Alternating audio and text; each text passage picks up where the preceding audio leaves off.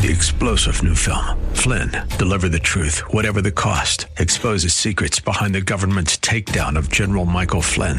Flynn knew what the intel world had been up to. He ordered the first audit of the use of contractors. This set off alarm bells. He told the truth. He was the most dangerous person for Donald Trump to hire. They had to get rid of Flynn. Flynn, deliver the truth, whatever the cost. Available now. Watch it today. Go to salemnow.com. Salemnow.com. learn from the Israelites. They saw a physical manifestation of God. They saw miracles. They were the miracle. Join us now for Grace to the Bay as we glorify the Lord Jesus Christ through sound expository teaching by our teacher, Dr. Roger Chen. Grace to the Bay is the radio outreach of Grace Church of the Bay Area located in San Mateo. If you are blessed by Dr. Chen's message and are looking for a church home, you're invited to come worship with them. Now, here is Dr. Chen.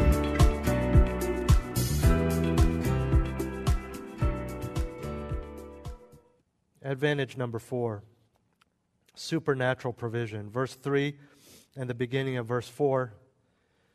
And all ate the same spiritual food and drank the same spiritual drink.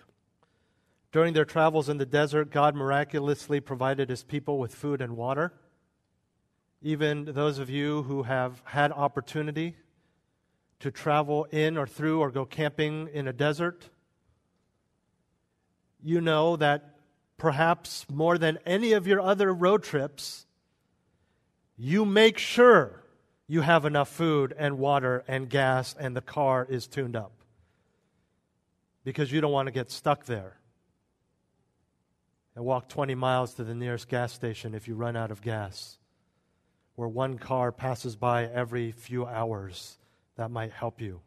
No cell phone coverage. And so we understand not to their degree, how miraculous it would be for 40 years to be provided food and water in the middle of a desert. There is the infamous manna from heaven that we can read about in Exodus 16. Exodus 17 is the first of two times that God provides water from a rock. This is the time that Moses strikes the rock because he was supposed to. The second time he struck it but was not supposed to. What he's talking about here was physical food and water that sustained their physical bodies. This is not some sort of uh, analogy here. They ate and drank, they lived for 40 years. This also refers to all physical provision. Their clothing was, did not wear out. Here, Paul calls it spiritual food and drink simply to indicate the spiritual and miraculous way in which it was provided. The source was supernatural, the food was food. Turn with me to Exodus chapter 16. And we read about this. We're familiar with these passages, but I want you to listen and follow along in your Bibles as I read this with an ear toward the miraculous, the amazing, the supernatural. Then the Lord said to Moses, Behold, I will bring one who has traveled many miles, who is a baker. No. I will rain bread from heaven for you. I mean, if, if we didn't tend toward the reverent, we would be laughing at this. Let me continue. And the people shall go out and gather a day's portion every day. Remember, just one day's worth. Don't get greedy that I may test them whether or not they will walk in my instruction. And so you say, okay, this is miraculous, so but it's just going to be like rain. It's just constantly rain. No, no, no. Verse 5, on the sixth day, when they prepare what they bring in, it will twice it will be twice as much as they gather daily. Why? Because on the seventh day it wasn't going to rain down bread. More m- miraculous. He can turn on the faucet of miracles and he can turn it off at his will. Jump down to verse 13. So it came about at evening that the quails came up and covered the camp. They're in the middle of nowhere. And wind blew in meat for them. And in the morning there was a layer of dew around the camp. Okay, that makes sense. But Verse 14 When the layer of dew evaporated, behold, on the surface of the wilderness there was a fine flake like thing, fine as the frost on the ground. When the sons of Israel saw it, they said to one another, What is it? For they did not know what it was. And Moses said to them, It is the bread which the Lord has given you to eat. This is what the Lord has commanded.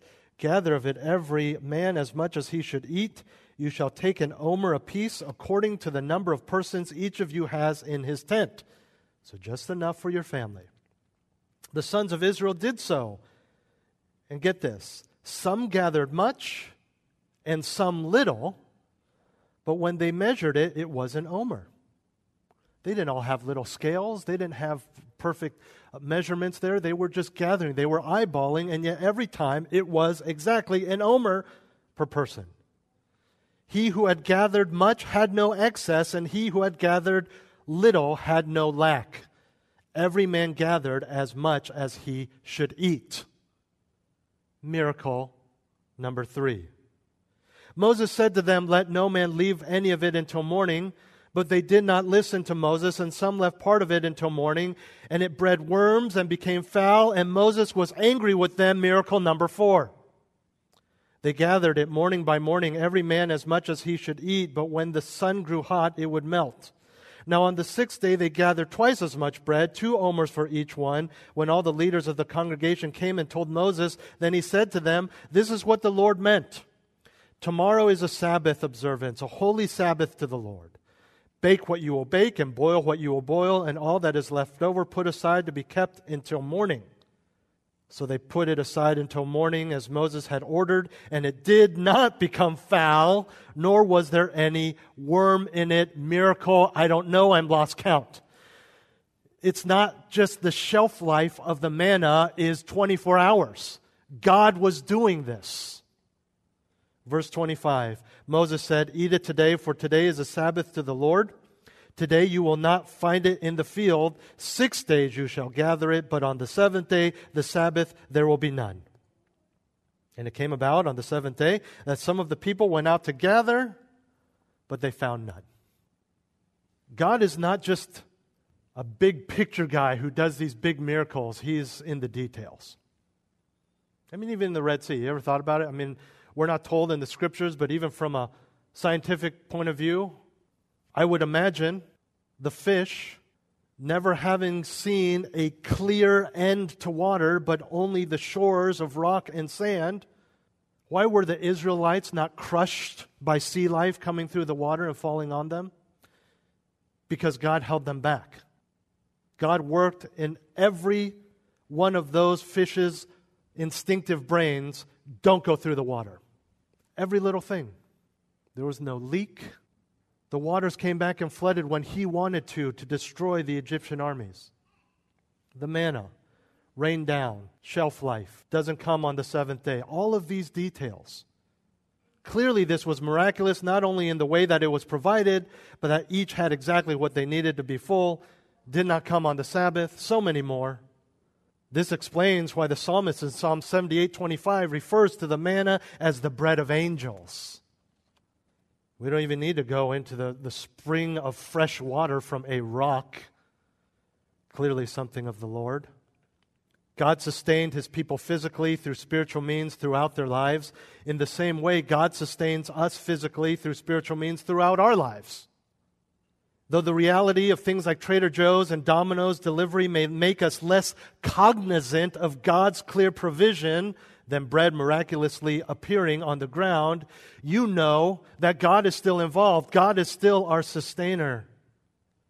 Though we buy our food through physical means, we work, we get a paycheck, we cash that check, we go to the store, we order delivery, it is still supernatural because God provides. Think about this last year. Even in the midst of a pandemic, a pandemic, we call it. This is bad, I agree. But I think we've lost sight of the reality of what the word pandemic means. As believers, many of us have followed the path of the world around us and that we have gained weight rather than starved. When I hear the word pandemic, at least a year ago I would have, I would think millions of people starving to death. And many of us in this room are putting our freshman year in college to shame by how much weight we've gained in the past year. And what I'm saying is that despite this, which is most likely being the most, the biggest global problem you will ever experience in your lifetime, God has provided for you. Not to mention your clothes, your internet, your electricity. God has provided.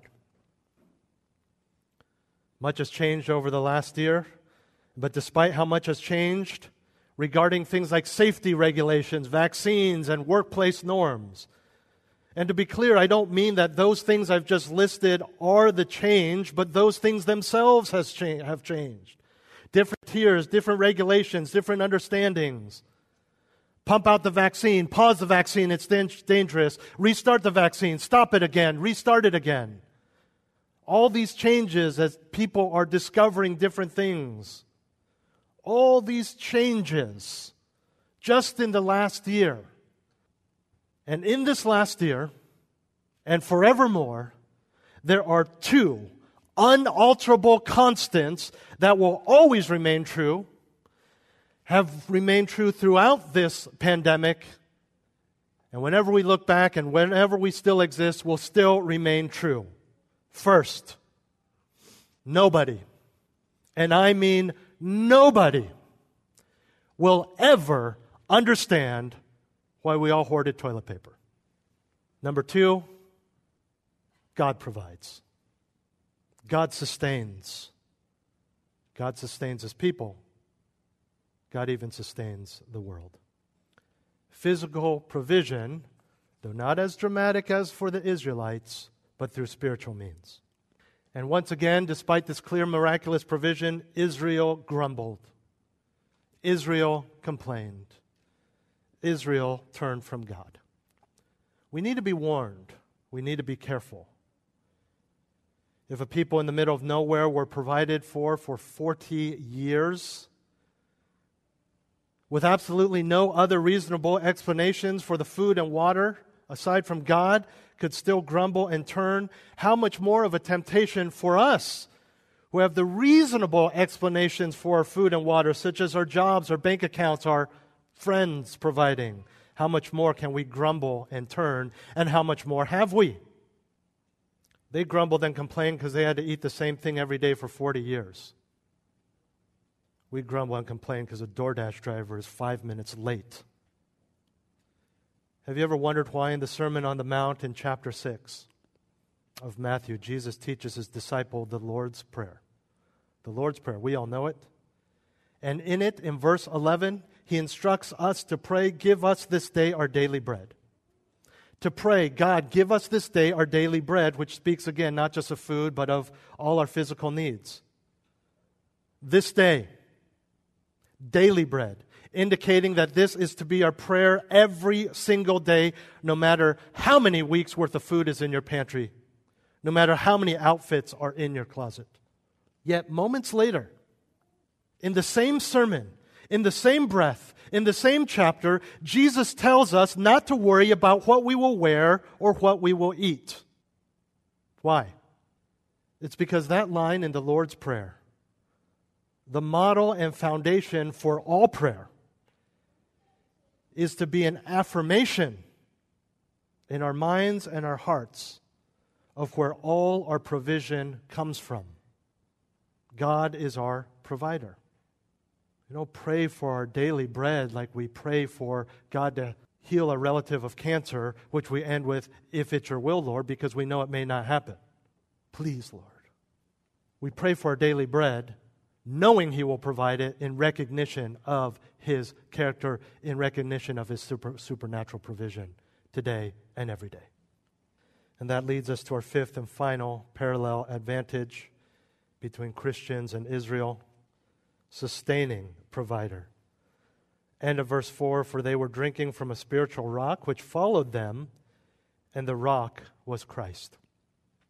There was a Jewish, a rabbinic tradition that's not in Scripture that said that after Moses struck the rock at Rephidim in Exodus 17 and the water poured forth, this was at the beginning of their wandering in the wilderness, that that physical rock constantly pouring forth fresh water, then followed them throughout their journeys over 40 years, constantly providing water.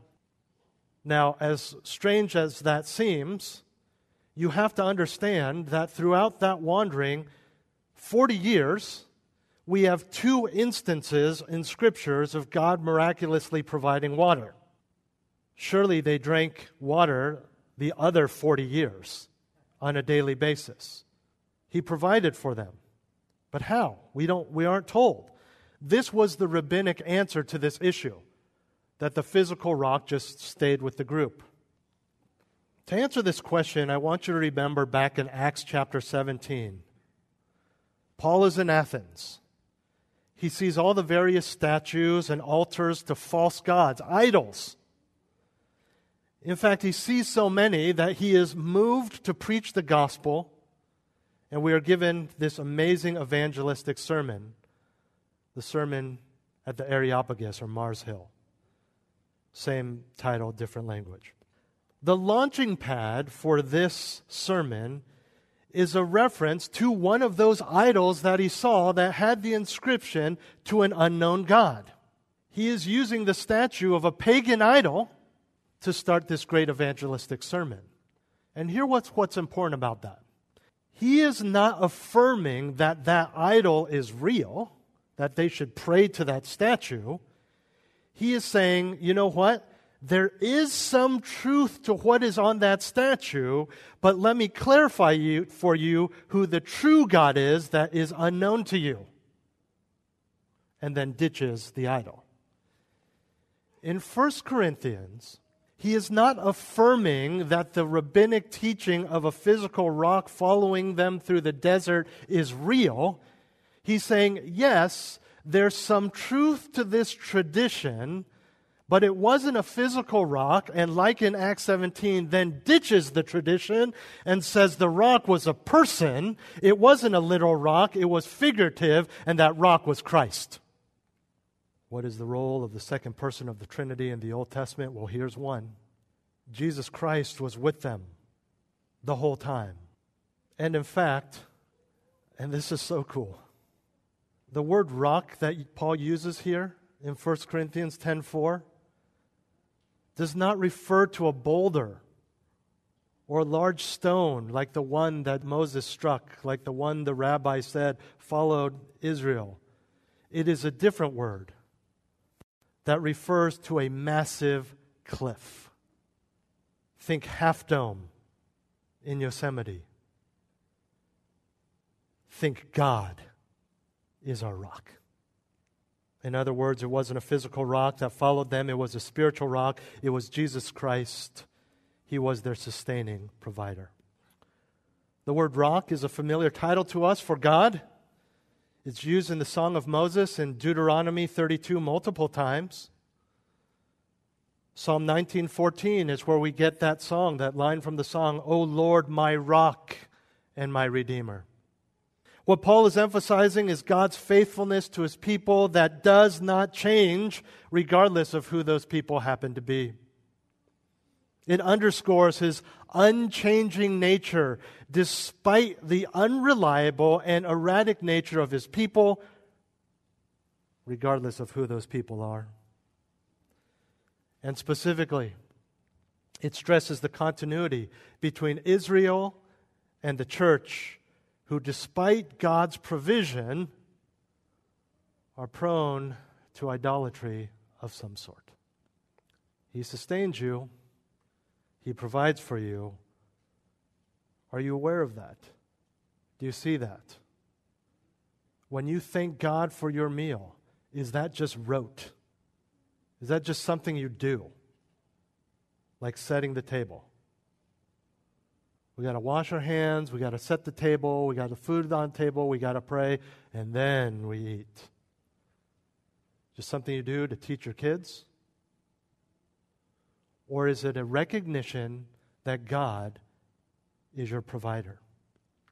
We stop there, but if you look on in the passage, you see doom and destruction, and literally in verse 5, bodies strewn across the wilderness. It's a warning not just of their failings, but of the consequences. Sometimes you read that and you're like, wait a minute, wait a minute. This can't be right. God killed them all? There were two? Two? Joshua and Caleb entered. Moses didn't even enter. Aaron didn't even enter. He killed them all? Yes. That's the warning.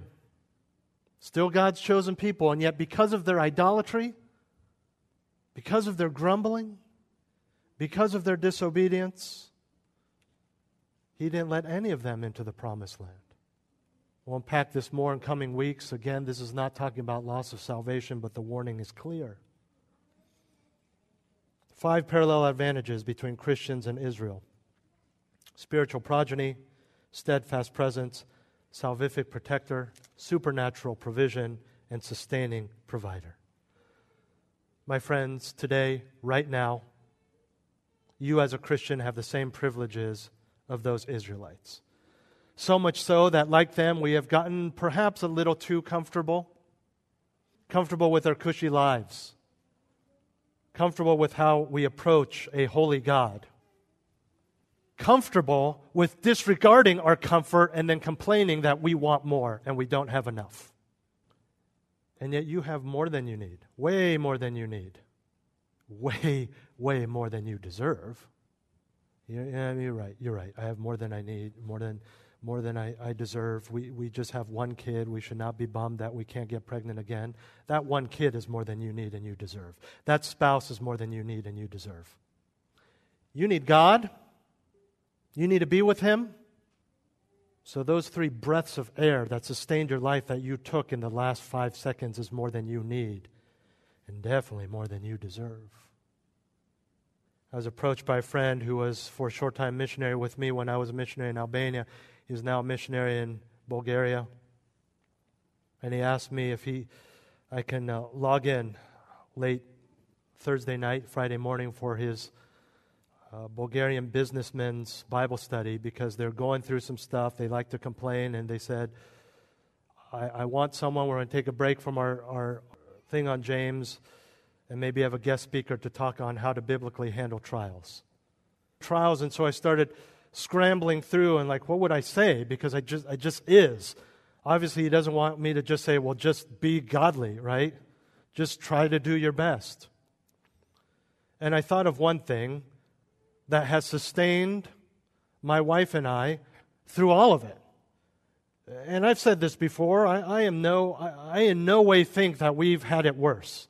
I know many people who have it worse than us. Kids who, have, who are much sicker than our kid kids who have died younger than our sick child, people who have lost babies after they've gone full term.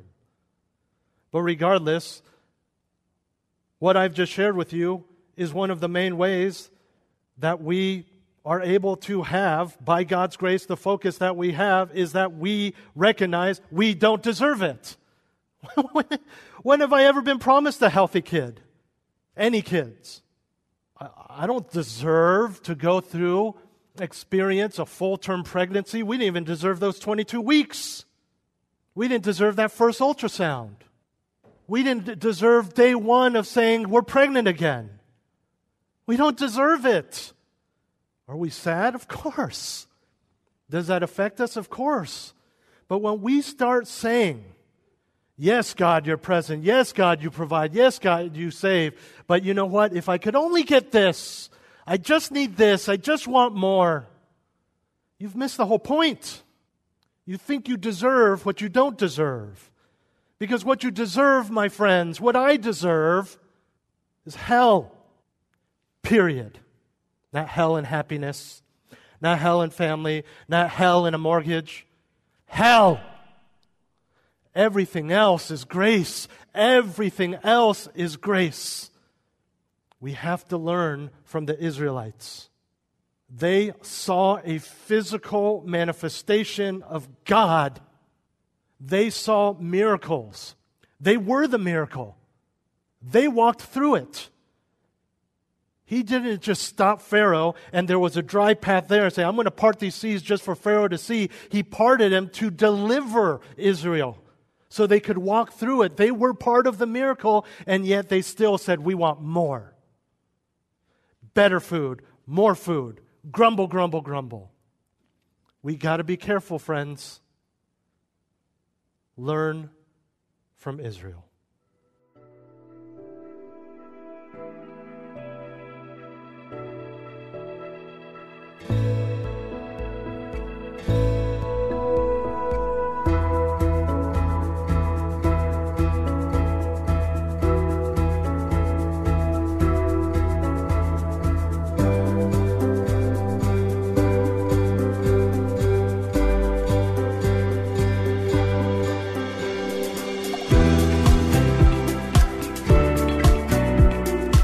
This has been Grace to the Bay with Dr. Roger Chen. For the next part in this series, join us next week at this same time. Grace to the Bay is the radio ministry of Grace Church of the Bay Area, practicing and proclaiming the purity of biblical truth. You are invited to join them for worship services in San Mateo, Sundays at 11 a.m. Visit gracebayarea.org for service times, directions, live streamed services, listen to archived sermons, or to make a tax deductible donation to help keep Grace to the Bay on the air, so that we can continue to share Pastor Rogers' teaching with you each week. Again, that's gracebayarea.org.